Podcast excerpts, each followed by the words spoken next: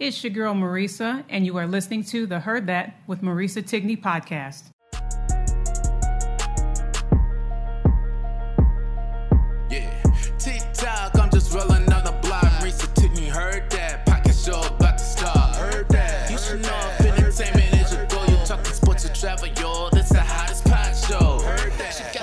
Shoes, everything she says is truth. If you don't know, now you know.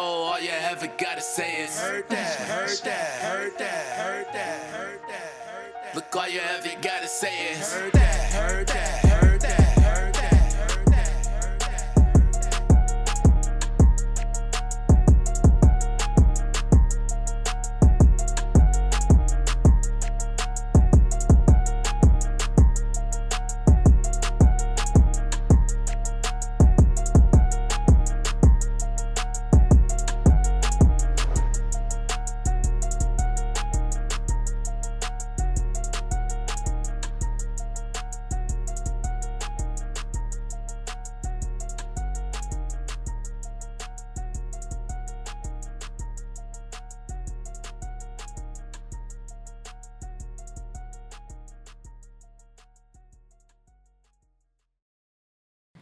The Heard That with Marisa Tigney podcast is sponsored in part by Holy Grail Clothing Company, an American lifestyle brand presented by the Regal Brand Incorporated. Discover high quality handcrafted essentials from their collections for men, women, and children. Podcast subscribers can take 15% off their entire purchase with discount code HEARDTHAT15. That's H E A R D T H A T 1 5 when they shop the virtual retail store at holygrailclothingcompany.com. That's holygrailclothingco.com. Holy Grail Clothing Company, wear your crown. I absolutely love doing volunteer service. I've met the most amazing people and some extraordinary kids as well. The cool thing that kids will always ask for when I am volunteering is books, if we have books available for them to take home because their passion and love for reading. There's an amazing author out there by the name of Trevor Romain who has such cool books for kids that are fun and awesome with simple stories that kids can relate to and parents as well. The Trevor Romain Company has a diverse collection of social and emotional learning resources to help children and their families become healthier, happier, and more confident. All heard that, listeners? If you go on trevorromain.com today, you get an exclusive 15% off your complete order by using the code HEARDTHAT, H E A R D T H A T 1 5 at trevorromain.com. Trevor Romain, no E at the end of Romain.com today. What's up, Heard That Nation, listening in the United States and around the world? This is the Heard That T- with Marisa Tigney podcast. And if you're watching right there on YouTube, make sure you hit the subscribe button. You definitely want to today. Uh, I have him back on the show. You all have been blowing up my DMs, wondering when this guy was going to come back because some of you all did very well in your brackets in March. So he's back. Hopefully, you didn't pick Michigan. I mean, we're both Michigan fans. North Carolina fans, he gave him a shout out because he wore a North Carolina shirt. Sorry, he is a Michigan fan through and through. So this is my amazing friend, talented broadcaster from Newark, New Jersey. He is a co-host of. If you have Instagram, we're going to talk about this amazing show that he's on with three other gentlemen. It's a Gentleman's Corner Live. It's on Instagram. You're definitely going to want to uh, click and follow these uh, four amazing guys. But Monty Moss is back in the building. We're going to talk about his journey, pro- uh, broadcasting, uh, broadcasting journey. We're going to talk about uh, get into some sports things because he has been on top of it. He's. Uh, I'll have him drop his social media handles as well. How you can follow and stay on the up and up as far as uh, the, all the sports and everything that's been happening. So him and I have been talking back and forth along with some other people of the goings ons in the NBA as well as college hoop. So we'll get into all of that. But let me welcome officially Monty Moss to the Heard That podcast. How are you, sir? Uh, first and foremost, thanks for having me back. It's uh, always a pleasure when you can return uh, for a second time. And uh, I know, you know, last time I was on was March Madness, and Yes. both of our brackets didn't do well, but um, it's good to be here. Thanks for having me.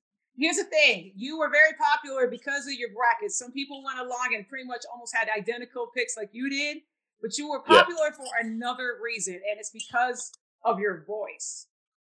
I had people that truly enjoyed your voice and then asked me, does he do broadcasting? Does he do journalism? Is he a reporter? Is he, you know, on the TV? And I said, well, he will. Yes, remember his voice, remember his face, remember the name, because I'm gonna tell you this right now. We've already putting it out in the universe. Monty Moss, you will be winning awards uh, down the road. I know you will because uh, you have such an amazing talent for broadcasting, for your knowledge of sports and the game. So what I want to do, I want to dive right in because I did get people that were um, listening to the show the last time that are in journalism, that are in broadcasting, that want to take their talents uh, a bit further. And. I, I wanted, I want you to share a little bit of how you became interested in doing uh, broadcasting, what inspired you, who your inspirations were um, to go into the path that you were of uh, broadcasting.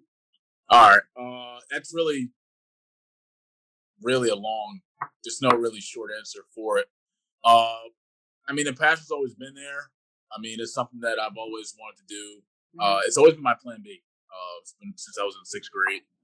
Uh, my first time seeing that world, that that vision came. You know, I used to always watch Sports Center. My grandma in the living room, and Stuart Scott used to always be the guy on the TV.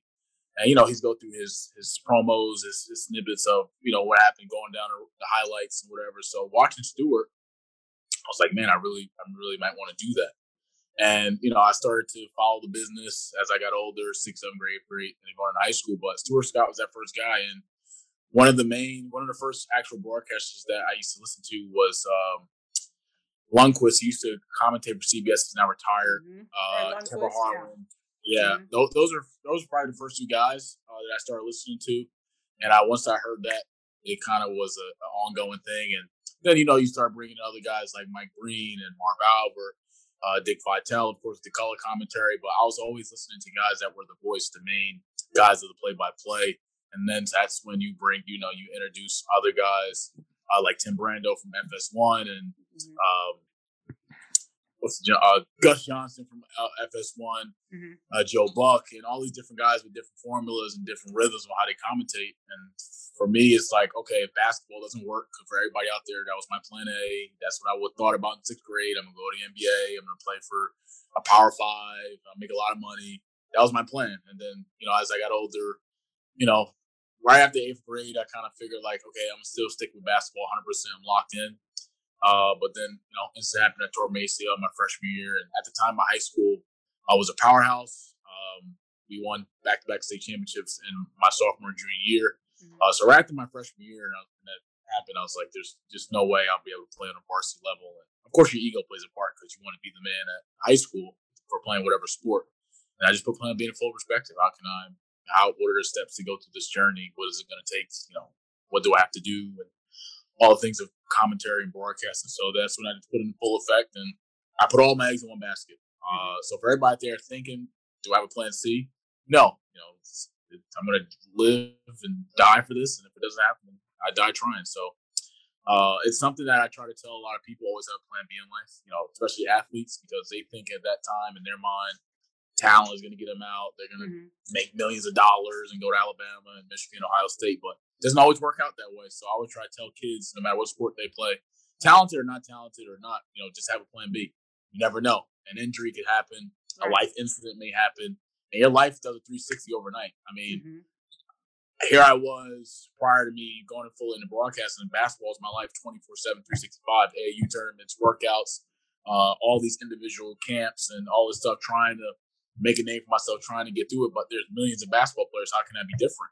Mm-hmm. Uh, but well, fast forwarding, I'm only five nine. Uh, it's not that many good five nine. It's not even that many. Besides Isaiah Thomas, has you know been bouncing around the NBA. He's not there no more. So I knew right away that talent wise, I was there. Skill wise, I'm, I'm I'm not a power five guy. Mm-hmm. I've been you know gifted to be able to shoot lights out. That was my thing. Uh, if I had to compare myself to a player in my time playing basketball, it'd probably be JJ Redick, Ray Allen. Those are the guys that patterned my game around my mm-hmm. point guard skills kind of around Steve Nash. So I was never that basketball player where I'm crazy with the handles, ISO ball, I can get to the basket. I was always one of those guys that runs the floor, spot up shooter, can knock it down anytime, plays defense, can rebound, can run the mm-hmm. floor, can space it out. And those things I applied. So uh, right away, like I said, broadcasting was what I wanted to do since sixth grade. Stuart Scott was one of those first guys. and those voices, Kevin Harlan, Lundquist, Tim Brando, all those guys hearing them. And I want to give a special shout out also to uh, Brent Musburger. He's another guy because every time I used to watch, if you guys don't remember, every Saturday ABC had college yes. football. Yep. And me growing up, you know, USC and Texas, and every time you know he was on, he was calling a game. Mm-hmm. Uh, it, it, always would start. You are looking live here from blah blah blah stadium yep. here in California or Alabama, Tuscaloosa, and hearing that was like, this guy. I'll take it back. When he was on yeah. CBS, that was when I first heard him. Yeah. And going into yeah, yeah the ABC. So yeah, Brent Musburger yeah. was huge, and his voice just radiated when it came to games he's, and captured every sports person's attention uh, to the game that was playing, whether it be your team or not. I mean, shout out to Brent, Brent Musburger. Absolutely. I was, I was very fortunate to meet him out in uh, Vegas. He is uh, now. Oh wow, really? He's now retired from mm-hmm. TV networks, but he, he works with the uh, Las Vegas Raiders. He's a voice of Raiders football. Mm. Uh, but I got to meet him at, at, out in Vegas. He has a few casinos out there.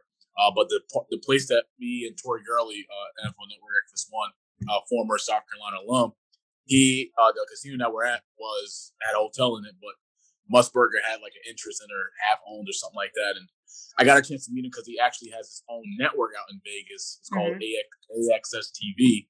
That's Vegas's ESPN, I should say. Uh, they have all different type of sports networks, and saying that name different guys employed by Brett in the company. So uh, Brett's doing this thing. I got to meet him. We talked for like 30 minutes. It was sort of like a, a I'm just taking as much knowledge it wasn't for him. And prior, you know, prior to the pandemic, I was supposed to go out there and shadow him for one of the Raiders games, you know, because it opened up this past season, but COVID right. hit and it didn't work out. So uh, we're trying to works now, trying to figure out a date, you know, with the Raiders schedule, a home game. I go out there and you know, just take notes from a legend. That's awesome. All the people that you met. Let me ask you this because um, you you know you found your passion into broadcasting and you knew at an early age this is something that you want to do so when you had your first opportunity to broadcast a game what did you do to prepare yourself for it? And you know just share any stories about you know how your nerves were or if you just went in there and just you know killed it. Um, how were you during the first time that you had that opportunity? I mean it's uh i'll be wrong if i didn't give a special shout out to this guy because this guy gave me my first he made my bones he gave me my first shot and he took a chance on me. Mm-hmm. um, by the name of mark maben guys don't know Mark Maben is, he is the president of WSOU radio station. It's on Seton Hall's campus. Mm-hmm. Uh, so, quick flashback prior to me going into broadcasting, my junior year of high school, uh, there was a uh, internship coordinator by the name of Deborah Co- uh, Cosby, and she uh, was setting up kids with interns in whatever field they were in. Mm-hmm. So she knew that I wanted to be in the world of sports or whatever, and she had uh, we had a connection or partnership with Seton Hall University, and we went through the whole thing. So I remember, I remember my first time going there to Seton Hall campus. I know still today it's like ten minutes from my house, 15 minutes from my house. But I remember going there for the first time because uh, I was always going to Seton Hall games prior to you know my freshman sophomore year high school. But now I'm going to the actual campus, see what this this like it's like campus like. like. So I went there. Um, I was there an hour before the meet, the hour before the interview or meeting, whatever. And uh, him and Mr. Frank uh, Mr. Frank was the is a VP of the radio station, but I met with Mark, Mr. Maben, I'm sorry, and I sat in his office and I laid out what I wanted to do, and he made life really easy for me. And the it was a radio station at the time, still is today, uh, 88, 80, uh, what is it, 88.9 WSOU. That's on national airways, uh, so mm-hmm. you can actually listen to it if you want, no matter where you are in the country. And he said, you know, I was the first. I'm very fortunate to say I was the first ever intern at Seton Hall University for the radio station. Prior to me, there's been no other interns, and prior after me, there hasn't been any interns. I've been mm-hmm. the only one. I'm the first black intern. That makes it even more better. And he took a shot. Uh, he said, you know, you're still young and you're still trying to figure things out. So we're gonna, I'm gonna guide you slowly through this process. Yeah. Just follow my lead, and from there, um, I was there all summer. Uh, I, I got the interview. I did the interview in like October, November of high school, and that summer I got started. But what was fortunate about it, what's what was so unique, what made it even more special, prior to the summer of uh, my junior year high school, we set up we set up a agreement or arrangement with my school and Mark Maben and Seton Hall, where every Wednesday throughout the entire school year, I would go straight there. So I my intern day started that next week. Oh, um, wow.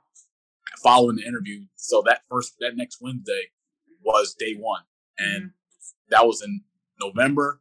And then every Wednesday prior until the end of school year, I was there. I was spending my Wednesdays there, and every every other Wednesday was something special, man. But he groomed me into the business, teaching me the business, the aspects that go into it, because there's a lot of guys that come from Seton Hall that are in the business now, like know Bobby from uh, ESPN who just retired. There's plenty of other guys that come from Seton Hall. Mm-hmm. I may not be like Syracuse broadcast where they have guys in the business all over, but right. uh, they have some guys in there. And he, he, I was a student of the game. I took notes every time I came there, and mm-hmm. uh, I never forget. He gave me my first opportunity. We worked out a thing where every half hour at the radio station, there would be a news anchor in another room, and then there was an actual radio station in another room. Mm-hmm. And I was in that radio station, and how each 30 minutes would go is the news guy would give an update on what's going on in Seton Hall or weather or what to expect, news, news around the world or whatever. He would give that 30 minutes. So mm-hmm. what Mark, Mr. Maben did for me was, okay, here's a sports guy how do we include him in this time frame throughout the day on Wednesday? Yeah. So I would get to the I would get to the I would get to the, the building eight o'clock sharp. Sometimes there's seven forty five. It's right down the street, mm-hmm. and I wouldn't leave that place until nine, 10 o'clock at night mm-hmm. as a high school student.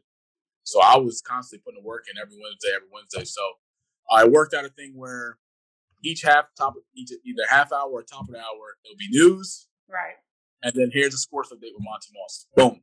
And that was my thing. And so from there, what we did was we were, it was obviously live. So we would take my recordings of me being live on their, on air radio every time, and then after save it to a flash drive, listen, listen. What I do right? What I do wrong? How do I get better going into the next half hour? How do I get mm-hmm. better going into next Wednesday? Mm-hmm. So it was something that was always unique and on top of that, I was always challenging myself because one time I sent it out to um, my godfather and I said, "Hey, I'll be on blah blah blah radio station top of the hour. Let me know what you think." Mm-hmm. Went on, he gave me my feedback, and from there it just kept kept rolling. And then as I started to go, my time span on air got bigger and bigger and bigger, and it got to a point where it said, "Hey, we're, we'll give you an hour, an hour live, you know, sports radio show where people mm-hmm. call in, I would chime in with the people. Here's what's going on around the sports world, injuries, score updates, whatever. And from there, I was just going hard, going strong. And I was still trying to figure this thing out because it's radio, not broadcasting. So, right, right. But you have to go through different avenues sometimes to get to that destination that you want to get to.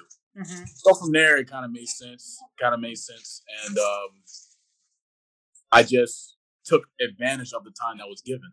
I was right. first intern.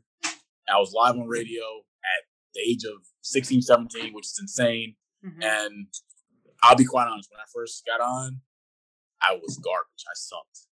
My, my delivery, my flow was garbage. I was rushing through. I was I wasn't taking my time. Mm-hmm. I was garbage. But I, that was a motivation to myself. I got to get better. And right. by senior year of high school, I was already rolling. So I want to mm-hmm. give a special shout out to Mark Maben. Uh, he's the guy who gave me my first shot. Uh, he's the mm-hmm. one talking me the business. He gave my first shot on air.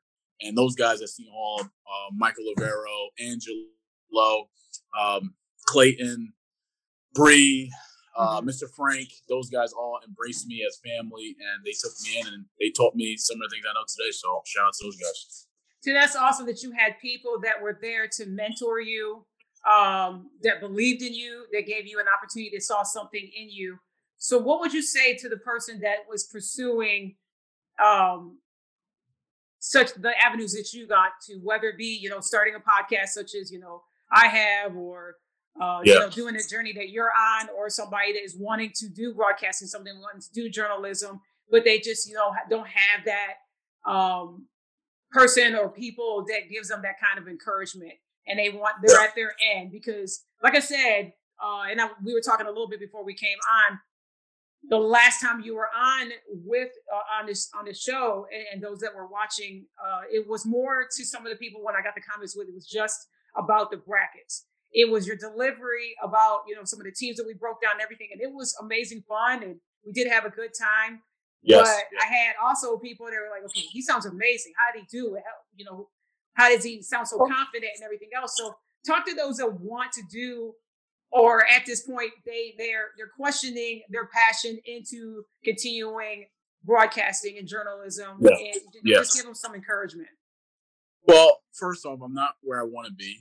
You know, I appreciate the Yeah. love out there, the comments, and I'm constantly putting the work in. Um, Mhm. The best advice I can give is like for me, it's different because it's something I always wanted to do as a plan B when I was a kid. Mhm. Uh, this this business is not for everybody. Uh, this business is very tough. You gotta have thick skin because I I still am receiving a lot of no's, but I'm also using that as fuel to the fire. Mhm. Um, being a broadcaster isn't easy. There's a lot of developing you have to do. There's a lot of maturity you have to do. There's a lot of sacrifice you have to make, and that's what anything Yeah. you do. yeah. Um, but the best advice I can say is this: you have to ask yourself, "Is this something I want to do for the rest of my life? Mhm. Am I willing to accept what comes with it?" And it's a it, it's a mindset where it's you versus you, and you got to be ready to do it because if you're not going to be able to take on what comes with it, Mhm. then this isn't for you. And it's very, it's very, very challenging at times. Trust me. Um, but if it's what you love as a passion and it's something that comes from your heart, then you'll have no problem with it because you're it's something it's, it's you're chasing something. I'm Yeah. chasing I'm chasing something to get to where that next step of where I want to be. For others, it may be something that they want to do for fun. You know, like Mhm. for example, you know, at, at my college, uh, one of my uh, assist one of my play-by-play guys, my color commentary guy, he was only doing that for fun. So when you put someone in a booth or in, a, in on on air with someone that wants to do this in life, wants this to be his career, and you try to partner him with someone that's doing it for fun, doesn't mix. Uh, so it go. There's a lot of elements that go into broadcasting. You know, you got to be prepared. You got to be smart. You got to Mhm. your homework has to be done. Your P's and Q's got to be done. Your preparation, preparation, is the biggest key for me. Mhm. And the best advice is be ready what comes with it and ask yourself this is something that you really want to do because I'm not where I want to be and I've took a lot of no's, I've took a lot of bad things, but I'm sticking to the script and I'm staying in my lane and I'm doing what's what's possible, what's necessary for me to get to that next level. And a lot of Mhm. people don't want to do that and not many people want to hear that. So look, I come from where I don't really have when I first got cracked in the business trying to get a name myself, I didn't have no resources, I didn't have contacts, I didn't have Mhm. I was trying to figure it out. But there's other people out there that have already have the resources, already have the tools at their hand where they can get that push. I'm working to get that push so Mhm. I can get my shot. But uh, it, it- it's fun for me. It's fun. I love it. I mean, I think the key of the thing. I think the key thing you said, Monty. I just want to go back to to what you're saying because you're dropping a lot of of gems in, in what you have been saying. But I think the big thing is for people that, and this is in anything in life. And I think you mentioned it uh, in the snippet that I put on my IG. Uh, that got a lot of comments about it. Is that people? The important thing is to prepare and to put in the hard work because if it's something that you want to pursue, it's something that you want to do. You have to put in the work and I think the big thing is what you said is when you were going to campus and you started at sometime in the morning and then you didn't get out till like six, seven, eight o'clock and you were Yeah, still a high school student. So you were balancing being a student, doing what you love, actually, and, you know, and trying to balance it up while you're trying to, Yeah. you know, you know, there's gonna be And- nights where you don't get to sleep, you don't get to rest I don't- because yeah, yeah. you know, you're eating and sleeping and dreaming and working so hard Yeah, towards yeah. perfecting uh, There, there, your passion. Yeah, there's been a lot of sleepless nights, especially one of the worst parts about being in high school and doing it was if I had a test to do Thursday throughout whatever day during class or during the day at school, some Wednesdays I wouldn't be able to. I would have my school stuff at my desk on the side. Mm-hmm. Uh, let me study for this bio test coming up tomorrow. But I could never get to it because I'm always I always have notes in front of me from this game, that game, that game, that Right. game. That game. So I never got a chance to do it. So there are a lot of times where I would go into, you know, tests if I had a test on Thursday, like I know it, but now I'm gonna have to depend on my knowledge to get me through this test and pass. And did you pass? Is my some some of them I did. Some of them I was very fortunate to get retakes, to get do overs. Right. Because uh, you know my teachers knew that Wednesdays I wasn't in school, I wasn't in the building. Mm-hmm. I wasn't going to be in the building school all day. I was going to be at Seton Hall, and and that was that. But you know, going back to your question when you said being my first time being on air, you know, my first time being on, on national airways as far as the radio concerned wasn't really nervous because it's something that I was preparing myself to do prior to mm-hmm. me getting to that internship. So okay. it was sort of it was sort of in my mind, you know, when I got the word saying, "Hey, Monty, you're going to be on top of the hour after Michael is done. Be ready." Right. Uh, and in my ear, I would have I would listen to uh, Michael because he's right across the glass. I can physically see him deliver the news and updates or whatever. And then right before he was done, he would give me a signal. He would point to me, and then I have I have uh, someone in my ear saying blah blah blah. But then as soon as he's finished, boom. Now it's like, hey, Monty Moss here, bro. Raise your last WSOU Sports Update. Uh, get right into it. Right. So I was ready, but answering your question, my first time broadcasting the game was very, very had a lot of different mixed emotions. I mean, I could remember it was my that whole junior year. I worked like a dog at the radio station and eat, sleep, breathe, Seton Hall. Mm-hmm. Uh, and that's how I started forming relations with the basketball team, the coaches. And so me being on campus was cool mm-hmm. because mm-hmm. I'm, I'm with that environment during the summer. But during the summer, just not no really one there, but either guys coming there do classes, one or one or two classes are gone by by by noon, and athletes. Basketball right. was there, you know, incoming in, early, you know, incoming guys moving in, doing summer class. So I was around the basketball guys a lot of times, the practices and, and the walkthroughs and all that stuff that goes on behind the scenes that people don't see. So for me as a basketball junkie, I was getting best of both worlds. Here mm-hmm. I'm doing what I love to do during the summer, grinding on a radio station, and then boom, right after I'm done, I can go chill with the fellas. And these are older guys, so these are guys that are taking me under their wing, uh, telling me things to look out for as I go through my senior high school or as I go through college. So I got all that stuff early. And then from there, it was just waiting on that moment. So, you know, my first shot, it was a women's basketball game. Seton Hall played St. John's at home. And that week, I guess luck plays a part in this, but mm-hmm. it's whatever. So that, so as, as people may not know, student at a uh, student, student, students that work for the for the university that call games there, there there's a whole different type of dynamic you have to go through. Mm-hmm. Um, I'm not gonna say it's a tryout, but they already have their guys set prior to the start of fall semester.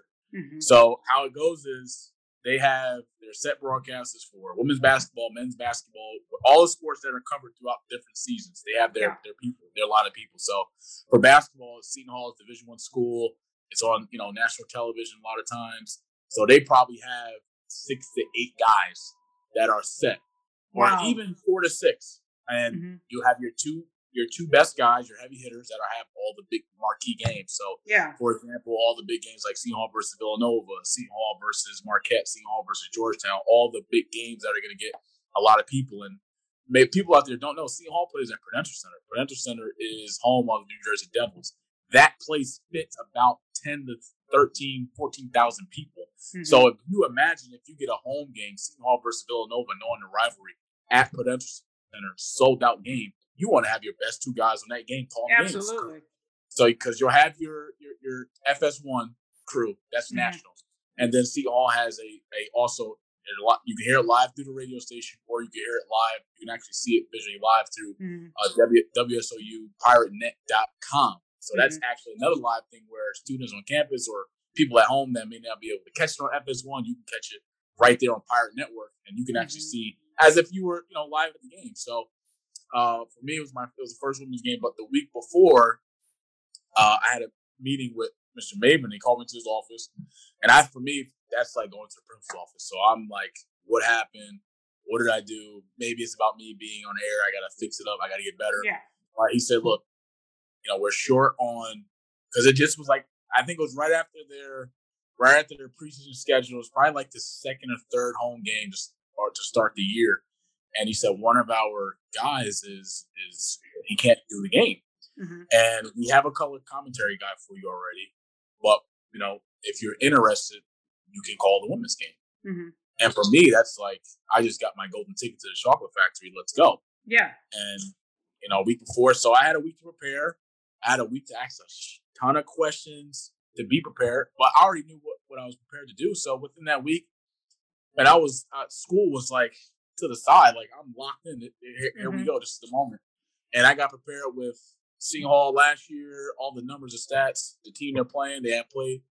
Got familiar with them, the coaches, how long the coach has been there, assistant coach, the whole staff, the SID, all that stuff, team president, right. and I was locked in all the way. So right before, um, right before tip off, I got to because uh, the game that day the game was on a what's it Thursday or mm-hmm. it was on a Thursday because the mm-hmm. men's played that Wednesday. So that Thursday the women's played, and I left school right after school. I went straight to the Seton Hall, and right. tip off I think was that game was seven o'clock uh, tip off time. I got to Seton Hall four o'clock. That's three hours before tip, and I got organized. I got my notes ready, and we had you know how it goes is you have a a uh, production meeting before every broadcast. That's how it mm-hmm. works.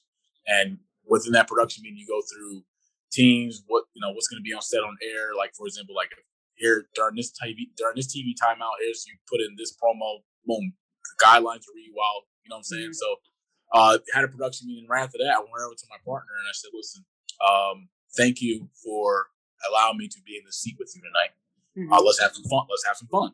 Right. And from there, you know, I had all my I had, all my notes ready, and as as time is getting towards seven o'clock, I'm getting more nervous. I'm getting more nervous, and then right before 30 minutes, that 6:30 mark, you go through all the lighting, the, the audio checks. Uh, you go make sure everything is set up so when that camera's on, you're rolling, and you're next to your broadcast partner, and it's it's game time. Now we're live.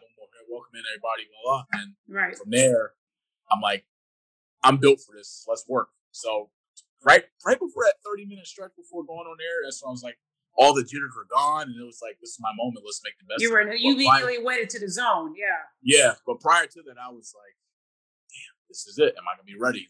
I can't mess up because there's a million different things going in when you first do your first your first game broadcasting. But once once that bright light came on and and and we had a, a mic in our ears, like all right, 30 seconds, 15 seconds, uh, and seven o'clock hit, boom, we're live. When I was locked and ready to go, and it, it, it, was it was an amazing experience. But like I said, after the game, I didn't get home probably to like twelve thirty, almost one o'clock. I got the game. I got that game footage, put it on, and I took notes like immediately after the game. How did I do? Mm-hmm. Okay, I, I shouldn't say this during this minute. Let me go back, and so I know next time. And right after that, things got rolling. So I was fortunate enough to call some women games for them. I was fortunate enough to call some men's basketball games, not the big ones. I wish, yeah. Uh, but yeah. It, as a broadcaster, it's just different mm-hmm. being in an arena with a sold out crowd. Right. The fans, the voice, the the the, the timeouts, the the six, the 10 runs, and the place is going nuts. The defense mm-hmm. and the energy. Yeah. It's the energy. It's just a different. It's a different vibe. But you know, when I first when I realized that I'm in the right business, it was uh, a home game. Yeah. Uh, my senior year high school. It was uh, Seton Hall versus Marquette at home. And that place was probably 95% sold out. And I could remember me, of course, being prepared, always following behind Kevin Harlan, following behind broadcast, how they put in the work prior to a game. I got to the arena three hours before tip. I got my suit in my bag and ready to go. And I'm just, I can remember sitting, standing at half court before the fans gets just taking it all in of what's about to happen. And this mm-hmm. is my first my first time calling the game at at, at the Prudential Center. So I had to factor all that in. And it was a calm before the storm. And like I said, being prepared, having all my notes ready, going through everything two hours before tip. And then once cameras came on, once everything was rolling, it, it, it was it was it was ruckus. And it turned out to be a good game. Hall did wind up winning. There was a lot of amazing dunks, place yeah. going nuts. But that feeling, being in that chair, being with that headset on, mm. feeling the energy. It's one thing to be a fan mm-hmm. watching the game yeah. being a broadcaster, calling the game, and having all that that circus around you, it's a different feeling. And that's when I knew it was like, okay, I'm in the right business. Let's keep working. And uh, from there, I, you know, I worked through my senior high school, and mm-hmm. I was factoring everything else, but Seton Hall was a priority for me, and uh, I wrote it out. So I mean, broadcast is fun, and it's something I love to do, and I'm willing to be like one of those guys where I'm like 90 years old, still on air. Uh, but it took, it, it, it, took a long time yeah for me to be how I am with my delivery, as far as my voice, what to say, what not to say, my tone, how do I mm-hmm. deliver. Mm-hmm. Took me a long time to get it right, and it's still not right because you gotta you gotta mention now we've been in a pandemic. That means you know no. Cause I go to Division three school now, so there was no basketball season, so that's a year off from not commentating. Right. But here's where I made the difference. At I was still doing live shows or whatever, keeping myself busy, keeping my mm-hmm. vocabulary growing, mm-hmm. and then from there I would literally there would be some college games that come on, not college games, some I would go back and watch old games, games I never saw before. Mm-hmm. Um, because at the time, March Madness had their YouTube thing where they would replay old tournament games, old games in general. Yeah. So I would literally say, okay, this North Carolina versus Gonzaga game, 2017 national championship. This game is on YouTube, right? Mm-hmm. By March Madness. Okay, I'm gonna act like I don't know what happened.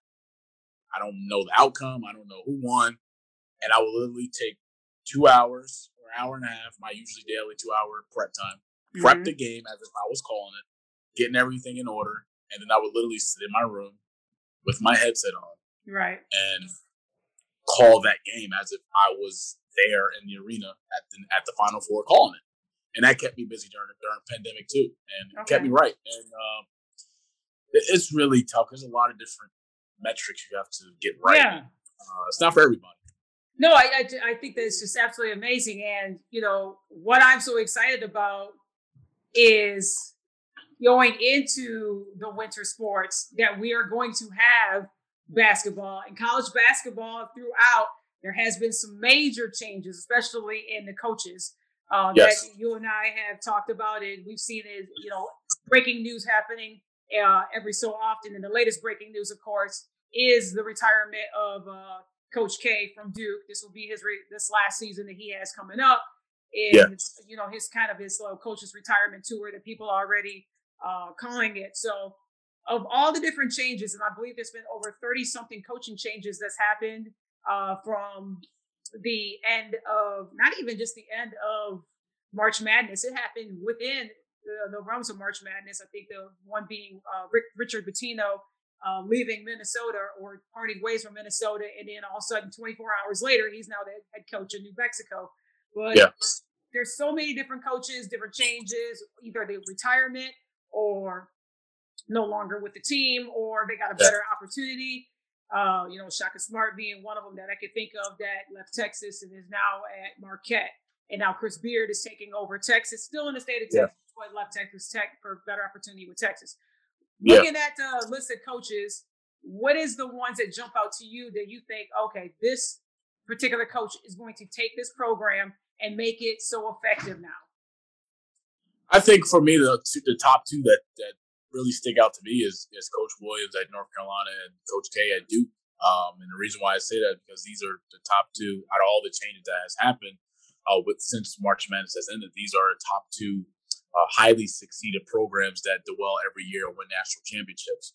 I mean, for example, when you take Coach Scheyer, who's going to be the next Duke head coach after Coach K is gone after this season, uh, those are big shoes to fill. And those two jobs, those two places, those two coaches are very hard shoes to fill. I mean, no disrespect to any of the coaches like Coach Beard taking over Shaka Smart in Texas, but here you have Duke and North Carolina, of course, one of the top two most winning programs in college basketball, and mm-hmm. yet there are two legends that have been at these programs 20 plus years. Yeah. You know, no matter no matter who's coming in, you have to meet those expectations and you have to deliver. Mm-hmm. That's that's the that's the, the only advantage is that Coach Davis at North Carolina, he gets to start right away. Coach Scheyer has to wait a year before him taking over. Mm-hmm. But the beauty of it is with Coach Scheyer's situation, he has another year to learn from Coach K enjoy the moment, enjoy the process because it's the last dance for Coach K before he retires, mm-hmm. and he gets to, to, to to go through it again to be the best possible associate head coach as he possibly can. Right. And on the other end, when you take Coach Davis, here's a guy that's been with Coach Coach Williams for over ten years on the staff, mm-hmm. has went through all the good seasons, bad seasons, national championships, recruits, and all those things. So he knows the aspect of the game. He's a former player at North Carolina. So that makes it a little bit more better. And on top of that, here he has, he's an older guy, he's been around the game a long time. And when you take a guy like that, who's been more experienced, who knows the game of basketball, that knows how to, to recruit kids, who knows how to go into a home and, and have that special feeling, that special bond with a parent, a, a athlete's parent. That's incredible. So I'm kind of curious to see how Coach Davis does. He does have an excellent staff he put together. All of them are former North Carolina guys, which makes mm-hmm. sense. Uh, but there's difference when you are with a legend, learning mm-hmm. from a legend, going through those phases, and then when it's a, it's it's totally different when you're actually in that seat and you have to deliver to 12 other guys in the locker room. And I'm pretty sure he's excited. I'm excited to see how he does. But on the other end, when you take Coach Scheyer, here's a guy that's a former Duke player he's now been at Duke since his playing days because he won the national national championship 2010 with that Duke squad. Tried to go through the NBA rankings, got injured in a summer league game playing for the Miami Heat, thinking that you know he came out with a video during his press conference that he thought he was going to team up with Bron and D Wade, Chris Bosh that summer going into the season. Got injured, that didn't work, and right away, Coach K, you know, helped him out. Tried, you know, had an overseas career, that, you know, didn't play long, but Coach K brought him back in and groomed him for these last eight eight years, which would be the ninth year this upcoming season. Mm-hmm. But he's a former player. He knows Coach K better than anybody. He's been in no timeout huddles with Coach K, and he's it's been eight years of him learning the game, what to do in these different types of situations, film. Uh, how do you run a practice? Things to execute in practice. You know what I'm saying? So these are things that Coach K has prepared John Scheyer, Coach John Scheyer for, and it's his moment. Uh, but he has one more year to learn everything else, get everything out, and and it'll be his time. But when you have a guy like Coach K at your disposal anytime, uh, it's hard for you to lose. So there's a lot of expectations. I know with Coach Scheyer at his press conference, there's a lot of things he has to do, but he just has to enjoy the moment, enjoy the struggle because there's beauty in the struggle, yeah, and be prepared what comes with it as being a head coach of Duke. And Coach Davis, the same thing as being a head coach of North Carolina. So uh, those two really stick out to me. And like I said, there's no disrespect to any other coaching change that has happened, but mm-hmm when you take the two top schools, there ain't no other school that's coming in the mix to say, hey, this is going to be over these two schools. So uh, Coach Davis at North Carolina and Coach Scheyer at Duke, those are really two changes that really stick out to me. And like people be out, people out there say, oh, I don't, I don't agree with this coach change. I don't agree with Coach Davis taking over because there were a lot of names that were filtering around both of these schools. I mean, for mm-hmm. example, like Duke, they were saying Brad Stevens, and then you know people try to put it together like, oh, Brad Stevens just stepped down from coaching job. He's right. going to take a, a front office job with the Celtics oh, Coach K has one more year, so once he retires and Brad will be the guy, like there's already skeptics. I heard that theory too. Yeah. Yeah. I, I think too. For me, I, I think what's going to be it's huge. Uh, I don't mean to cut you off. I think that the big factor is that fans have to realize that there may be a struggle. Duke, you're not going to yeah. win possibly a bunch of games, you know, next year. North Carolina, you possibly may not win a bunch of games next year. Yeah. I think those programs, those top-notch programs that are used to always automatic bids to the 68 tournament, automatic ACC tourney, Big Ten tourney, all of that. They got to realize too that there will be some struggle happening with your program. Now, could it be where you get that coach that's going to go in and just blow the roof off and you know have a streak of wins and then I mean that's that's a that's a diamond in the rough. That's a rarity. But yeah. fans got to take a step back and just realize, you know, with changes, uh, change is going to take place. And I was going to ask you too with all the different coaches that are coming through, who do you think is the coach that got hired to their program that has a lot of work to do? And my, the one that comes to mind too is the Indiana University program. Archie Miller, yeah. basically yeah. with those with those young men there, it, it was a train wreck. It, it, it was yeah. it was absolutely horrible. And I think Mike Woodson coming back to his alma mater, I think I think that it was a great hire for Indiana. Um, and I think he's going to do something special with that program. What, what's your thoughts on on who you think has got a lot of work to do with their program? Well, Indiana, Indiana was one of the name one of the names I had on there because, of course, you know, Coach Woodson is walking into a big pile of mess that he has to clean up, mm-hmm. and that won't happen overnight. Uh, mm-hmm. He'll definitely have to change the culture again. Uh, but another destination that sticks out to me is Marquette. Uh, we think about the coach, you know, Wojciechowski. He's one of he was one of Duke's assistants under the Coach K tree that left Duke to take the head coach job at, at Marquette. And Marquette has been has fell off these last three, four years. I mean, I'm a big fan of the Big East. I love the Big East. Uh, that could be being biased due yeah. to my roots with Seton Hall and Villanova. But, you know, when he first got the job, Marquette had a lot of success. You know, they were they were they were in making that deep run in the Big East tournament. They were in the, they were making a tournament, NCAA tournament, making that trying to make that run, and they had some good players come through. But these last two years, and the same thing like you said with Indiana, it's just been they just haven't turned that corner to take mm-hmm. the program to the next level. And right. I love what Shaka's doing. He's starting right away. He's getting guys. Uh, you know, some transfers that's come from Texas over to Marquette. He's recruiting and and he's staying home, recruiting some guys there. So mm-hmm. both those programs had a lot of work to do. But you know, Indiana, of course, with with the culture and the success that it has, the expectation a little bit higher than Marquette's. But mm-hmm. both of those guys have a lot of work to do, and I'm kind of curious to see. And, and the same thing with, with Coach Beard at, at Texas. I mean, look, he's he's brought Texas Tech to a, a Final Four. No one even probably predicted that would happen at that time. You know, them losing to Auburn. Uh, but I'm kind of I'm kind of curious to see him try to elevate Texas to a certain degree. Also, I mean, no disrespect to Shaka Smart, but so Texas hasn't been to what I guess Texas expectation as far as the fans or the people that live there. You know, it's the same thing with, with, with their football program, but it takes time. Do I mm-hmm. think Chris Beard, Coach Chris Beard, is the right guy for the job? I do. His resume is, is, well well written. I think he deserves the job there, and it's an elevation in in, in his coaching career. Mm-hmm. So when it when there's an elevation in your coaching career, now you have to elevate that program that you coach for, mm-hmm. and that comes with a lot of territory. And I want to give a special shout out to uh, my guy. He's, he's a former assistant coach at Kansas. He's now under Chris Beard's staff. Uh, coach Howard down there at Texas, hook him, and he's excited to get to work. And I'm I'm happy for him and his family. And uh, I can't wait to see uh, what what these three programs do going into the season. Like I said, change will happen overnight, but it's hard to change the culture. And you know, going back to that North Carolina thing with Coach Davis, with him starting right away, mm-hmm. those players that are returning, such as RJ Davis, you know, such as um, other other guys, I can't remember, like Caleb Love, the guard there. These are all guys that are returning. So for them, how is the yeah. transition going to be from being with Coach Williams their first year, now transitioning to Coach Davis and his culture and his mm-hmm. system? You know, how is he going to have those guys buy in to what he's trying to preach to the players? Mm-hmm. You know, mm-hmm. how is he going to maintain the locker room? Because these players have been under Coach Roy Williams. We know Coach Roy Williams how he is as a coach. He's, yeah. he's respectable around the business. But now when you throw a guy like that, first year head coach, into the mix, our play, how players are going to treat him. How is how is the message and delivery to the players? How is it going to rub off on him? Yeah. Can he have those twelve guys ready to run through a brick wall? Mm-hmm. And as a coach, you got to be able to do that for your players. And uh, I, like I said, those are all four places that I'm kind of curious to see happen because all these four guys, this will be their first year coaching in these new destinations. Some couple of coaches to watch for for me is Porter Moser, who put Loyola Chicago on the map, an attorney. Um, he now is at Oklahoma, and shout out to brother of Denzel Valentine, Drew Valentine, taking over as yes, head coach, yes. the first black coach yes. to take over that program. The Sister Jeans, yes. uh, people uh, don't Big. remember Sister Jean. That is uh, pretty much the everything of that program, and so I, am well, rooting, I'm rooting for them. I'm rooting for them. Uh, in their new endeavors. So rooting for uh, Drew Valentine and uh, Porter Moser there in Oklahoma.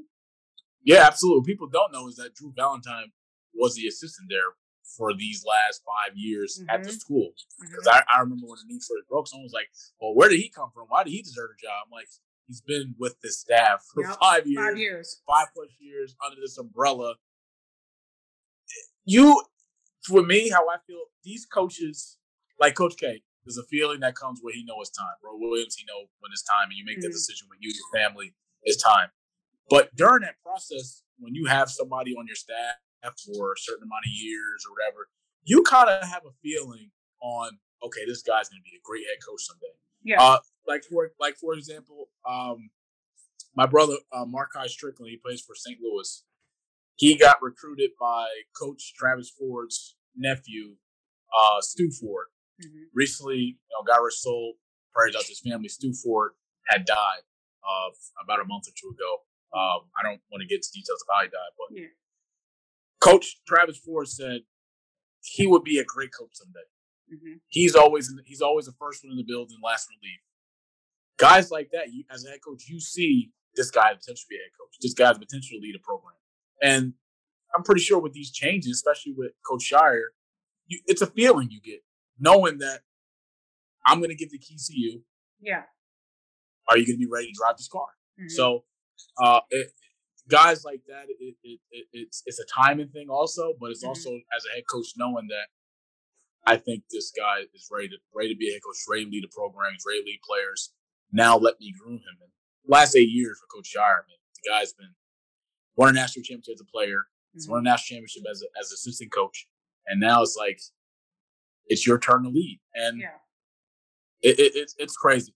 I'm not a Duke fan, but I'm excited for him because hmm it's something that these coaches dream of. Yeah. Coaching at a Power Five, coaching at a top school in the country, coaching in general.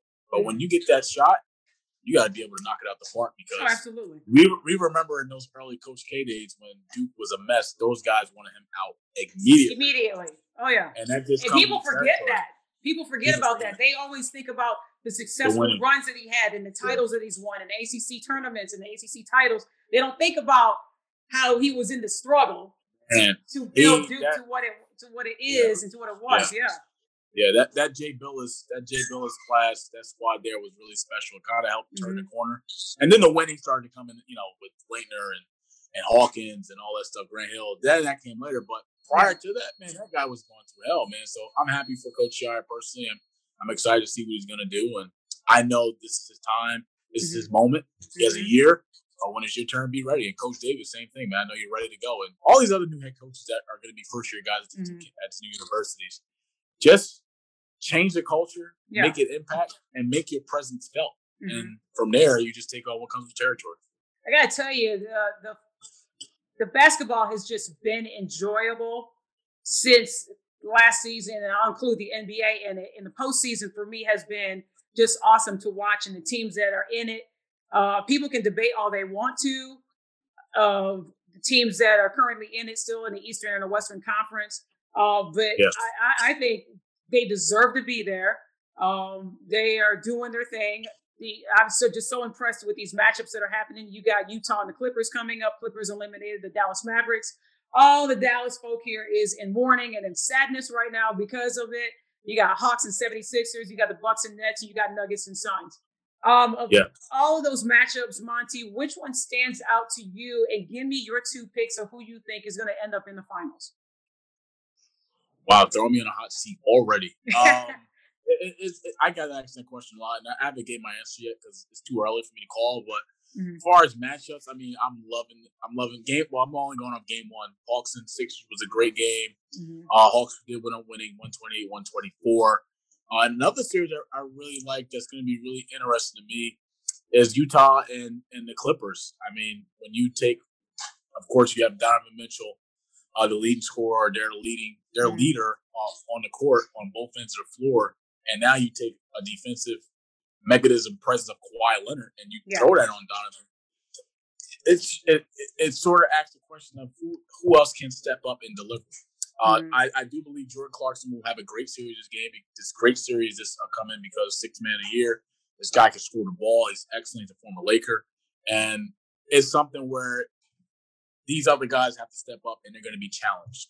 Now Rudy Gobert has to step up. Now Mike Conley has to step up. Now Joe Ingles has to step up. Now Jordan Clarkson on the bench has to step up. So when you put a guy like Kawhi on Donovan Mitchell, which we will see throughout this series, and you take away that 28 points a game and you cut that in half, or maybe you take away his presence on the offense end, now when you have a Kawhi on that, now who else can deliver Right. around his supporting cast? And that's something that we'll have to see. But as far as that uh, 76ers and Atlanta Hawks series, I mean, look, Trae Young, special talent. This guy just delivers on all, and he's taken on that villain role. Yeah. Uh, if you go back to Embracing it.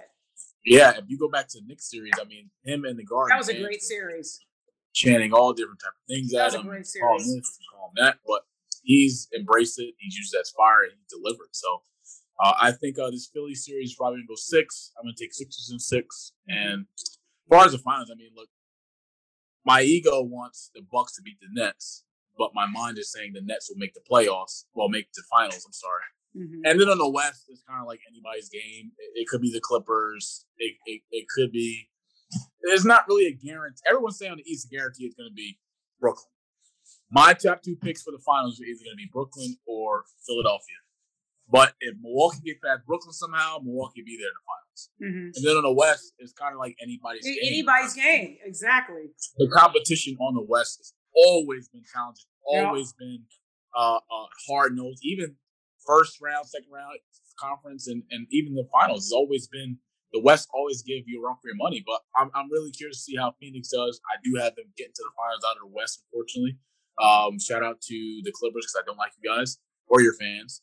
Uh, but uh, I, I like my dark horse is gonna is gonna be the uh, is gonna be the Suns for sure because those guys, th- what they did against the Lakers, and I'm a Laker fan, has just been incredible. Chris Paul, he just has those guys. The Mhm. culture is different. Monty Yes. Williams, of course, well deserved coach of the year. Well Uh, deserved. he has he has those guys playing, and they're, they're the way they share the ball and move the ball is like it's like it's like it's like me watching Villanova. It's like an orchestra. It's like they believe in the extra pass and they keep the defense guessing all the time. They Oh, believe yeah. in that extra kick. They believe in that extra bounce pass, getting guys open and open and creating for others. And even their bench has been phenomenal. Cameron Payne has has been fantastic. Cam Johnson from North Carolina alum, he's been he's been good off the bench, and those guys are, are all on the same page, and that's the key in the playoffs. You got to be on the same page, and you got to be able to take losses but bounce back with a win. Uh, Mhm. Sometimes once you have that first loss in the series, you kind of lose momentum. You, you lose that that confidence. Uh, but the Suns, they went to they haven't went through a real test yet because of course the Lakers. AD has been injury in and out of lineup, out of game. Yeah. Game five, out of game six. So they they haven't really met their real test, but this is a good first round matchup for those guys to prepare them uh, for that deep run. I agree. I, I agree wholeheartedly. It's going to be an amazing series. Again, I, I have a question mark in the West too because I just don't know any one of those teams can make it happen. I got the Yeah. Nets coming out um, uh, of the East, and it's going to be fun to watch. Before I get uh, let you out of here, uh, talk to everybody about the Gentleman's Corner on Instagram because I just think that it is a phenomenal thing what you four you're doing with you know your uh, John and Paul and Rakia and Yeah. people definitely need to follow you four on Instagram. It's more than just you four, you know, getting on Instagram live and just talking. You all are laying out some deep truths to men, to women, to families, to Yeah. kids. Uh, talk about how you uh, became a part of of this amazing thing that I enjoy watching, uh, as Yes. well as other people, and um, the inspiration behind it. Uh, I get emotional. I, I just got tears in my eyes. I, I get emotional talking about uh, Gentleman's Corner because it, it, it's part of my life now. Um, Mhm.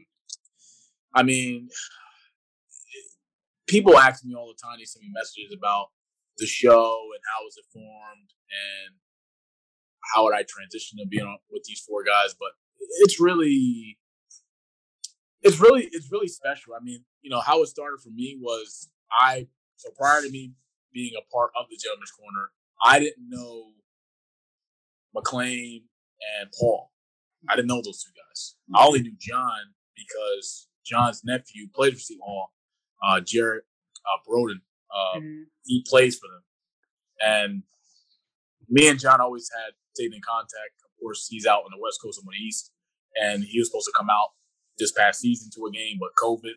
Uh, so me and John always had that relationship. And then when I had my live shows every day, Monday, Friday, uh, at Global Sports Entertainment, I had John on as a guest one time Mhm. and our connection, our delivery, our chemistry, us two, uh, was just special. Yeah. And you know, he was just on my show. We talked sports. We were talking NBA playoffs at the time. Last uh, two years ago, when I mean a year ago, when Celtics and Raptors played, Celtics went up winning in seven, and uh, they they launched in August, sometime in August, and then John reached out to me in September sometime, and it was like uh, it was like it was something I couldn't turn down. I mean, you know, it had nothing to do with what comes with it. It had nothing to do with uh, uh, uh, what I bring to the table, me personally. It was what John's vision was for the show. And then once I met Paul McLean and their vision for the show back in September of Mhm. last year, it was sort of like uh, uh, uh, a match made in heaven. And we didn't know what was going to come with the Gentleman's Corner. Uh, you know, John and Paul and, and McLean's vision was, hey, look, if there are five, ten people here, then we'll just talk in front of five, ten people. Yeah. And but you know, we had a lot of guidance during the way. You know, we were fortunate to have uh, someone that was there uh, to sort of put their stamp on how to go through this field, how to go through the journey of the Gentleman's Corner, uh, Mhm. what to expect for its topics, the audience, how to deal with the audience, how to deliver with the audience. So we went through a lot of those early bumps and bruises, and we had that. Yeah. Uh, but what's special to me is you take four guys uh, from all four different states who's never met each other in real life physically, uh, which is coming soon. Um, That's what blows me away is how, and I'm sorry to interrupt again. That's what blows me away is that you four have not met each other yet in real life. and the Yeah. connection between the four of you all is there. took it took a, it took time. Uh, but for me personally, when I first got there, the transition was really easy uh, because I, you know, me talking, being a broadcaster, what I do, but four guys, all different four ages, and for me as the youngest, you know, I have a voice now because I can deliver to the next generation of guys or mm. next generation of athletes or next mm. generation of men and women or up and coming or who is 19 and getting ready to turn 20 or 17 ready to be legal with 18 so you know I, have a voice and look to be quite honest with you my transition of being of doing that Mm-hmm. was hard. It was really it was really difficult for me because here i am going from being a host of my own show go sports mm-hmm. entertainment from being the voice and commentary being that main lead guy talking calling games to now not being that and not being the voice Mhm. and not be able to do what I do best, and that's deliver as a host or as a, a a play-by-play guy. So for me, I had to adjust again because during my broadcasting career so far, I've had to take that backseat role and be a color commentary guy. Mm-hmm. Now, is color commentary what I want to do? No, play-by-play is. But you have to take the bumps with the bruises. Yeah. And when I, you know, when I was a color commentary, I tried to do the best I could as a color commentary. But I know play-by-play, being the voice, is my is my bread and butter. Same thing with the show. John is the host, the intentional host. Let me throw that in there because this is something that he definitely, definitely, you can even ask him. It's something he's definitely never envisioned of doing. Mm-hmm. Uh, but now he's the host. I'm a co-host. I'm behind the scenes, sort of. I, I'm not the voice. Okay, how can I be the best I possibly can for this show? Mm-hmm. And look, he's made life easy for me. You know, before IG had the four way, you know, just us two, there would be times where our chemistry is just like him happening on my show again. But it's just flip roles. Now he's the host and he, he's throwing the alley for me to dunk it, and I just deliver. And you know, we we we didn't really have our chemistry issues, but you know, once we got to that four way thing, now you're in, including John. I mean, now you're including Paul. I'm sorry, now you're including McLean. How how can we how can we get the best out of us to an audience? How I love that. It, I gonna love that IG is You now developed a four way where all four of you Yeah. all are in there. Yeah. It's like you Yeah, all we- are in the room together, just Yeah. conversating. It's, it's funny. It's funny. I had one. I had one. A friend of mine uh, with high school. He sent me a text private, like, "Were you guys in the same room for that show?" I'm like, "No, we just all have." And shout out to Paul because, man, this guy, he was outside of John McLean. He he was a guy that really we connected early and immediately. Mhm. Um, and he's been there with me every step of the way. I mean, look, there'll be times where me and Paul would talk every day, calling, calling, text message, calling, IG, like it's like I like my big brother, you know, which he is, and it just flowed, and that would make it so unique because all of us have chemistry with each other privately, Mhm. uh, and we do what we do. You know, Paul, Paul and McLean, they're like boyfriend and girlfriend. They talk every day. Mhm. John and I talk every day, so we're all communicating. You know, we have our own group chats and stuff. So that's unique. And, and on top of that, now we're at a point where okay, we've been doing this. Our anniversary, is a year anniversary coming up in August. But it's we always have that mindset. How do we get better? How do we continue to get better? How do we continue Yeah. to grow? How do we continue to deliver to an audience? And you know, numbers. I'm not really a numbers guy, but we're making impact on people's lives. Uh, Mhm. it's one thing for D Nice to make an impact with CQ for a year and Yeah. delivering at home from a music standpoint and Mhm. CQ after dark. But it's another thing when you have four guys coming together talking about uncomfortable uh, conversations and we deliver to an audience of our own. And And it's in the chats. It's in the chats. And I know, I know Yeah. the chats go by so fast Yeah. when you all are doing your thing, but I promise you the impact that you four are making. Because Yeah. I, I, I don't I check just- that often. I just, you know, Paul comes out with his little, you know, costumes and his props and everything, and it's hilarious. it's It's, like a huge icebreaker. But when you all get on topic about different deep conversations that need to be talked about, that You know, uh, you, you know- hear you hear people that have a broader uh, platform that they don't want to talk about. Y'all talk about mental health. Y'all talk about single fathers. You talk about um, displaced families. Y'all talk about mental health and well wellness. Y'all go there, but the way Yeah. that you four go there is so relatable. And You know- shout out to you four because it it's helped me when I Yeah. communicate with my husband. It's helped me communicate with my nephews who just moved here almost six months ago. Um, Yeah.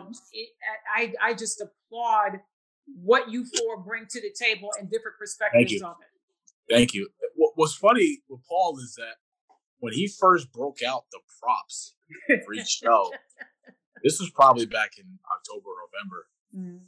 I said, dude, we have like six, seven, eight more months of shows. he all you know, in the early stages, he always tried to up himself each week, doing better from last week's prop. And I said, I told him one time, I said, dude, we're gonna be on national airways for the next eight months. Yeah. You you can't outdo yourself each time, man. Like sooner or later, but in my mind, I don't think he's ever gonna run out of props because the guy is just he's classic. He's classy, man. And look, at the end of the day, I want to give special thanks to John for throwing it out there to to Paul and McLean and say, hey, what do you think about bringing in this young guy, uh, the next generation, of because they're all older than me, and them saying, yeah, we let's let's give this guy a shot. And for me, uh, the impact that they have had in my life has been incredible. And Mhm. We've been through ups together as us four at the Gentleman's Corner. We've been through some bad times at a Gentleman's Corner.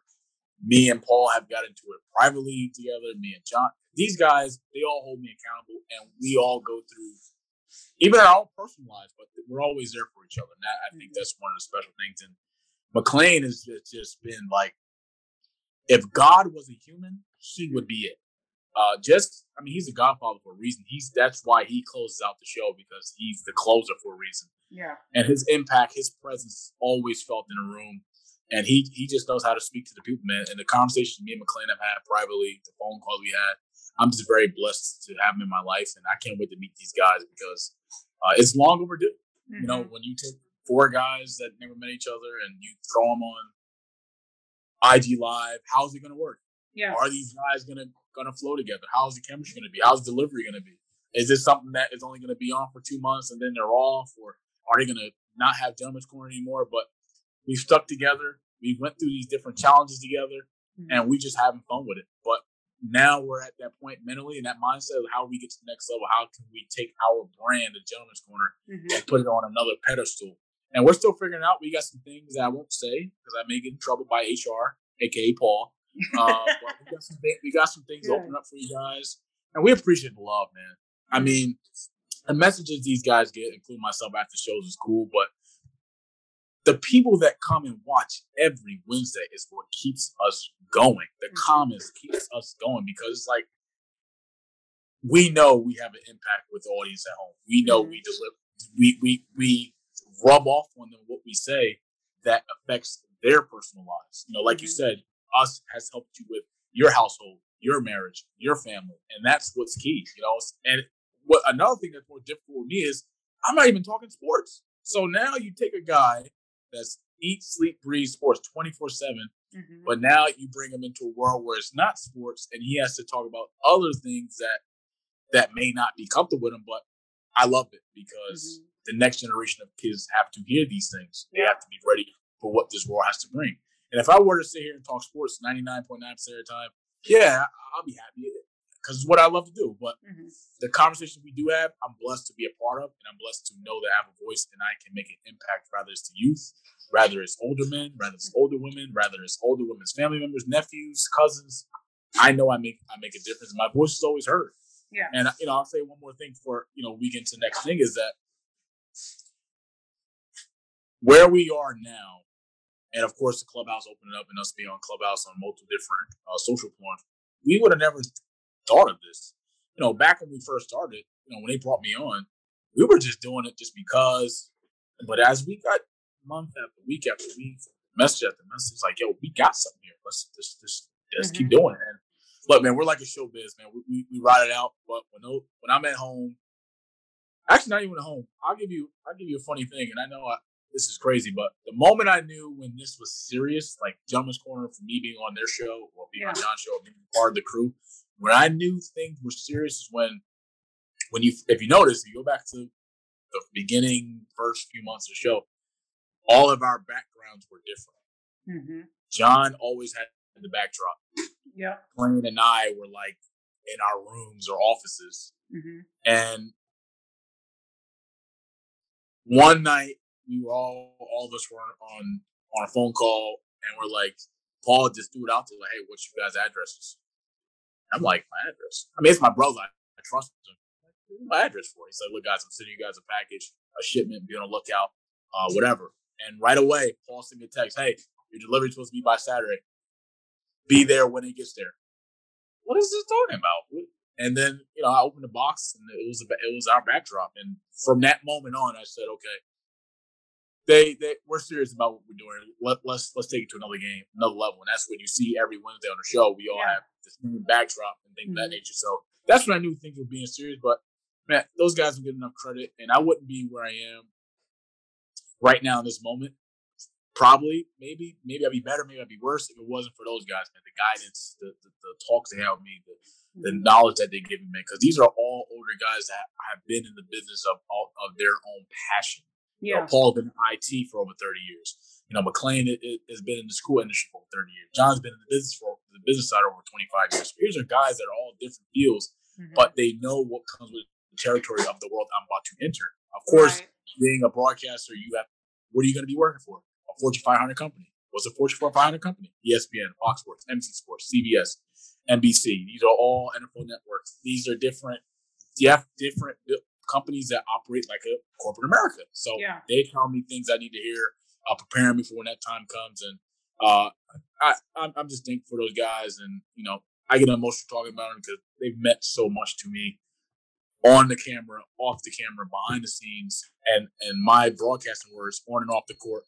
Uh, and I'm just thankful for those guys, and I just can't wait to meet them and give them a big hug. And I still may smack Paul in, in his bald head, but I'm not sure yet. I may actually, you know, I might just give him a hug this time because you know we're, we're kind of like Shaq and Charles. Yeah. Uh, but you know that's how people look at us. They look at like you guys remind me of Shaq and Charles. In my mind, you know I'm Shaq and he's Charles, of course, and uh, we just have fun with it. But I'm just thankful for those guys, and uh, I just can't wait to meet, man. It's just special.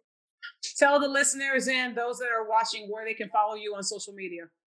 You can follow me on Instagram at Monty Moss three, uh, as well as Twitter Monty underscore Moss three, and you can give you can follow John Copeland at John Copeland Junior twenty three. My other co-host Paul Paul G Paul underscore uh, D GT something like that, and you can follow McLean McLean at Rakia L McLean, as well as following the Gentleman's Corner page at the Gentleman's Corner Live, all on Instagram, and um, that's how you can find us. And you know my Instagram's out there, my Twitter's out there, and uh, this was really fun today. Thanks for thanks for having me again.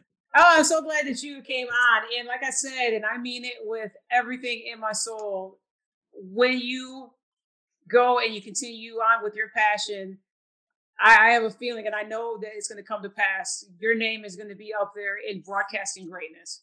Um, really? Because you can tell every single time that you talk about a game, where you talk about a player, whether you're um, some words that resonates with somebody, um, you're gonna you're gonna be recognized for what you do because you love what you do and it comes it protrudes out of your voice and so i appreciate what you're doing i appreciate the gems that you dropped on this show today um, Thank you. they inspired me a 48 year old who started this podcast journey in august during no. the pandemic well bless your heart thank you but, well um, you know for for you you know and, and look you, you've always even before you always give me my flowers, but now let me give you your flowers because what life has taught me so far these last few months, life is short. You know, people are dying, not mm-hmm. not just aside of COVID, but mm-hmm. people out here are, are, losing their lives. You know, shout out to prayers still go out to Terrence Clarke's family. Uh, I didn't know him personally, but I had a few opportunities to be in clubhouse with him on the stage. We were talking basketball and mm-hmm. stuff, and the guy I got a chance to meet him. Uh, he had a basketball tournament down in Jersey, uh, Jersey Shore AU tournament um, at Hoop Group. Got a chance to meet him, and I sent his mother a message. I sent his mother a video. I mean, I'm pretty sure the love she's getting, but life is short, and people have all these things to say when someone is gone. Um, but where's the love when that person is here? Yeah. Uh, so for you, look, I'm honored to be here on this platform with you. I'm honored to be on your show like I said, to get a second call to come back on means a lot to me because that must mean I'm doing something right. And I know we come on here and talk sports, but we talk about all the things that we keep it 100. But for you, with what you've done, and, and I've been following and listening to the different episodes of different guests that you have had on, it's never too late. One, and two, your passion for what you want to do. You're, I can, I'm, feel, I feel that, and I'm through a camera. I feel your presence. I feel your energy. I feel your emotion on certain topics, and that's what's going to keep the guests coming back. And that opens many doors. And for me, whatever I can do to get whatever guests I, I can get on or wherever my connection is, I'll be my honor because you. you. are you. very talented and you know your stuff. It's funny. My big bro Tori, he said when I prior to me when we did our when we had our podcast together, Champions Club, uh, which is streamed on all platforms also. And I was, and he gave me that phone call and said, "I want you to be the host of this of this platform." And of course, that comes a lot of territory because he's a former NFL guy. He's had great college football mm-hmm. success. Mm-hmm. That comes a lot of stuff. He said KYS. And I said, "What does KYS mean?" And and I'm going to curse on this platform. Know your shit. And exclamation point, exclamation point, exclamation point on all caps, KYS. And you know, and you know KYS. And that's really important because it's easy for anybody to get a mic, get a microphone, and start talking about whatever. But it's different when you know your stuff mm-hmm. and you set up your guest for them to deliver. It's just like broadcasting. I'm gonna, you know, I'm calling the game, and you're gonna be my broadcast partner. I my job, my duty to prepare you to throw you in situations where you can deliver and be great to the audience. Mm-hmm. So you know, it's like for example, you know, hey, you know, there's a TV timeout. Marisa coming out this timeout. How to what do the Phoenix Suns need to do on this next possession coming up? Boom, there's the alley hoop, and there you come. Yeah, Monty, I think what they need to do is oh, run a set through Chris Paul and get down to DeAndre on a low block, and you let him go to work. Let they have to play through him. You know, Chris Paul is struggling from the field. They have to get him going. Mm-hmm. Boom, that's a job as a play-by-play guy. Delivering. It's broadcasting is telling a story, but I'm just telling it in a different way. Mm-hmm. You know, it's it, it's like, hey, swing out left corner, knocked away, drive into the other lane, and oh, drop the hammer, things of that nature. And it's just like a host. It's your job to set up your guests with different questions, different topics, that so that when it's their time, they deliver. And you do a hell of a job of it, and you're special, and you have a talent. This is a this may not have been something you want to do when you were younger, or in high school, or in college, but yeah, I noticed listening to your episodes that you're having fun with this. And as long as you're having fun through the process, all that matters. Because it'd be different if you were here like, do I really want to do this? No. Do I really? All right, let's get it over. But no, mm-hmm. you having fun with this and are you doing your thing? And I want to give you your flowers while you're here because uh, it's special and it's what, what we're supposed to do. We're supposed to tell that person, hey, keep going. All right, no, no, no, don't worry that you're struggling right now. Let let's let's get right. Uh, yeah. Let's figure it out. Let's turn this corner and, and, go. And I think, I think in today's world, you don't see that enough from you know people my age or even people in general on helping that next person. That's what right. I'm all about. If, if there's an opportunity for me to help you, or come into your life to make an impact, or come into your life to help you through this journey that you're about to go on, I'm 100 stamp approved, all in. Mm-hmm. I think people don't do that enough today, and I, I think people don't talk as much as they should. You know, us as men, I agree. We hold, in, we hold in so many things uh, we hold in things that we don't want to talk about to our peers or our mm-hmm. friends or our family because we feel embarrassed. We feel ashamed of telling the bad. We tell all the good, mm-hmm. but we don't talk about our struggles. We don't talk about what I'm going through. We don't talk yeah. about things that's on my heart. And I think us as men, uh, we have to do a better job of that. And that's what we try to do in the Gentleman's Corner. Us four, we talk about how we really feel sometimes on the show. Mm-hmm. As you mm-hmm. can see, there's been times when John has cried. There's been times where I have cried. There's been times where, you know, Paul has been emotional. There's been times where McLean has cried. But these are things that we should do on a daily. Check up in on your people. Check up in on your brothers. Check up in on your sisters. Hey, I so call agree. Your, you know, I'm really against. That's probably my own personal opinion, and that's be my last thing I say. I'm against talking to someone once every three weeks or once every two weeks. Mm-hmm. I'm against that.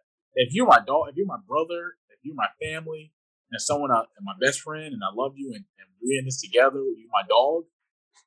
Look, it may not be every day, but yeah. every other day. I, hey, how you doing? You all right? How you feeling? Let's talk about it. What's on your mind? That's me. Mm-hmm. But my mission, rather when I'm on a gentleman's corner or whatever, how can I make that same feeling, that same impact to others? Like mm-hmm. check up on your loved ones, see how they doing. You know what I'm saying? Like I'm against talking to family members once every three months. I'm Yeah. against talking to somebody in general once every three months because you know a lot of things happen within a three month time span. You know Yeah, I'm saying? So agreed. that'd be my that's that's my message out there. to Everybody that'll be watching, that'll be listening.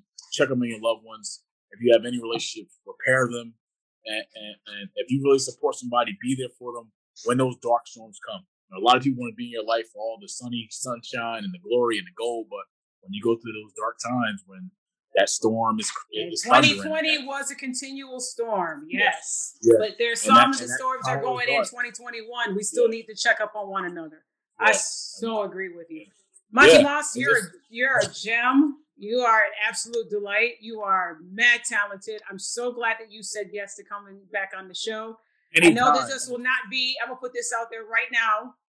I would like to do um, an NBA draft episode with you because we got some great ones that are coming to uh, the, the the NBA that are going to be drafted in the upcoming draft. Hopefully, Yes. the, the lottery falls our way. Detroit Pistons needs all the help that we can get, but we'll cross that bridge uh, later on in, in the broadcast. So I'm extending the invitation out to you. We got to do an NBA one. Honor done. Okay. I, I, I might have to just call my, my agent and figure out what the numbers are going to be. you know, there's going to be a time frame where I'm going to be getting paid by appearances on different people's shows. So Listen, I may have to call my agent. bring say, bring hey, bring people all in. I mean, we can do a whole group of you know a, a whole session on this. So I can't. more we, the merrier. I, I, I call I call some guys and, and we can get that figured out. But uh, like I said before, uh, I'm, I'm honored to be here. It's always a privilege to come on your platform. Uh, shout out to all your fans out there. Shout out to all the listeners that listen to this podcast. Not just me, but hers in general. Continue to support her. Continue to to show her the love that she deserves. And uh, anytime you need me, I'm always a phone call away. And I'm blessed to be here. So shout out to you. Shout out to Gentleman's Corner crew. Shout out to my dog Brian Garvin, Chuck Brownies, my fam, and uh, shout out to everybody out there. Uh, there's beauty in the struggle, people. Uh, you got it's you versus you. You know how are you gonna go get it? And uh, can't wait to be back again. So yeah, always a pleasure. And shout out to every single person that was watching and listening today. We appreciate you. And as I always end the show, take care, stay safe.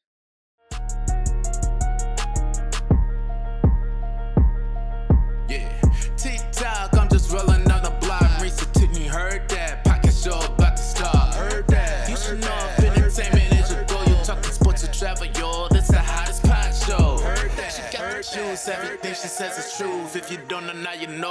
All you ever gotta say is heard that. Heard that. Heard that. Heard that. Heard that. Heard that. Look, all you ever gotta say is heard that. Heard that. Heard that.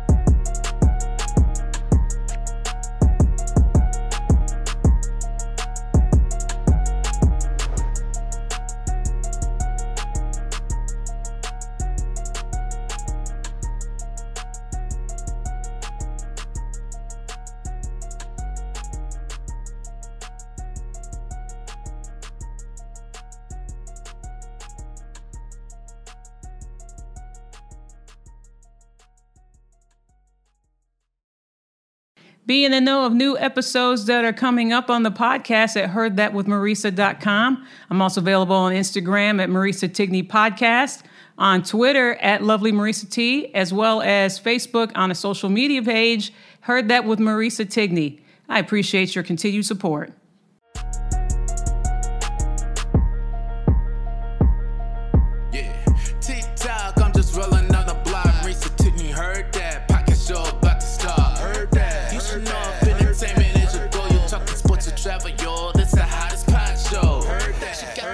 Everything she says is truth. If you don't know, now you know. All you ever gotta say is heard that. Heard that. Heard that. Heard that. Heard that. Look, all you ever gotta say is. Heard that.